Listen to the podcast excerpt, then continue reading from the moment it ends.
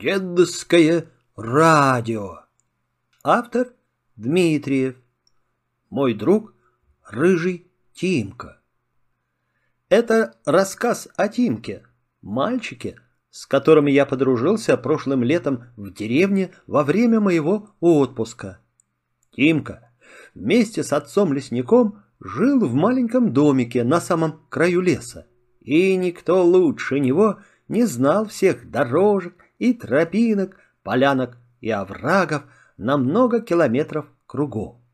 Тимка умел читать следы зверей, находить птичьи гнезда и лисьи норы.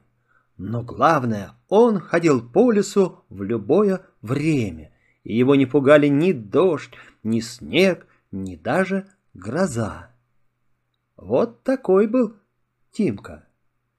Приехав в деревню, я услышал всякие рассказы о Тимке, и я, конечно, захотел познакомиться с ним. Однажды, рано утром я вышел на улицу и увидел рыжего мальчишку, стоящего у магазина. Склонив на бок голову, он спокойно слушал ворчание сторожа деда Семена, доносившееся из подвала. Я сразу подумал, что этот мальчишка и есть Тимка, и подошел к нему. Рыжий подмигнул мне, как старому знакомому, и, кивнув в сторону двери, сказал. «Ишь раскричался! Чего это он? Крысы в подвале!»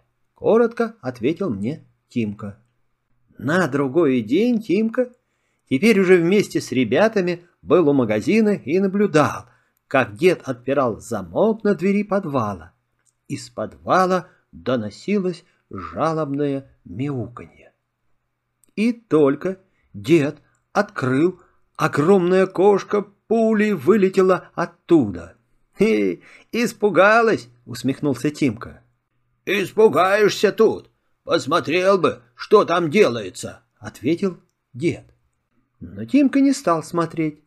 Заложив руки за спину и тихонько насвистывая, он пошел в сторону леса. За ним последовали и остальные ребята. А дед Семен все сокрушался. «Ну, что с ними делать? Хоть из ружья стреляй. Вызвали из города команду, чтоб потравила их, проклятых. Да когда еще приедут? А пока сплошной убыток от этих тварей». Подошли колхозники и стали разговаривать об убытках, которые приносят крысы, и о том, что если они переберутся в амбары, случится большая беда. Вечером я удил рыбу и так увлекся, что не заметил, как подошли ребята с удочками и расположились недалеко от меня. Вдруг я услышал голос Тимки. «Видали, как крысы хозяйничают в подвале? Так деду и надо. Съедят они там все. Ему попадет. А я бы мог уничтожить всех этих крыс. Очень даже просто. Я отложил удочку, подошел к Тимке и говорю. Можешь уничтожить крысы не хочешь? Могу и не хочу. А вам какое дело? А такое. И я передал Тимке и ребятам разговор, слышанный утром у магазина. «Дед Семен мой враг», — сказал Тимка. «И я хотел отомстить ему, а получается... Эх, нехорошо получается». «А почему дед Семен твой враг?» — поинтересовался я. И вот что рассказал Тимка. В прошлом году из леса в деревню прилетела большая сова. Села на крышу дома деда Семена. Да как гукнет раз, другой, третий. Страшно кричит сова. И, наверное, многие думают, беду накликает она своим криком. Вот и дед Семен услышал, что сова кричит у него на крыше, переполошился. «Быть беде!» — решил он.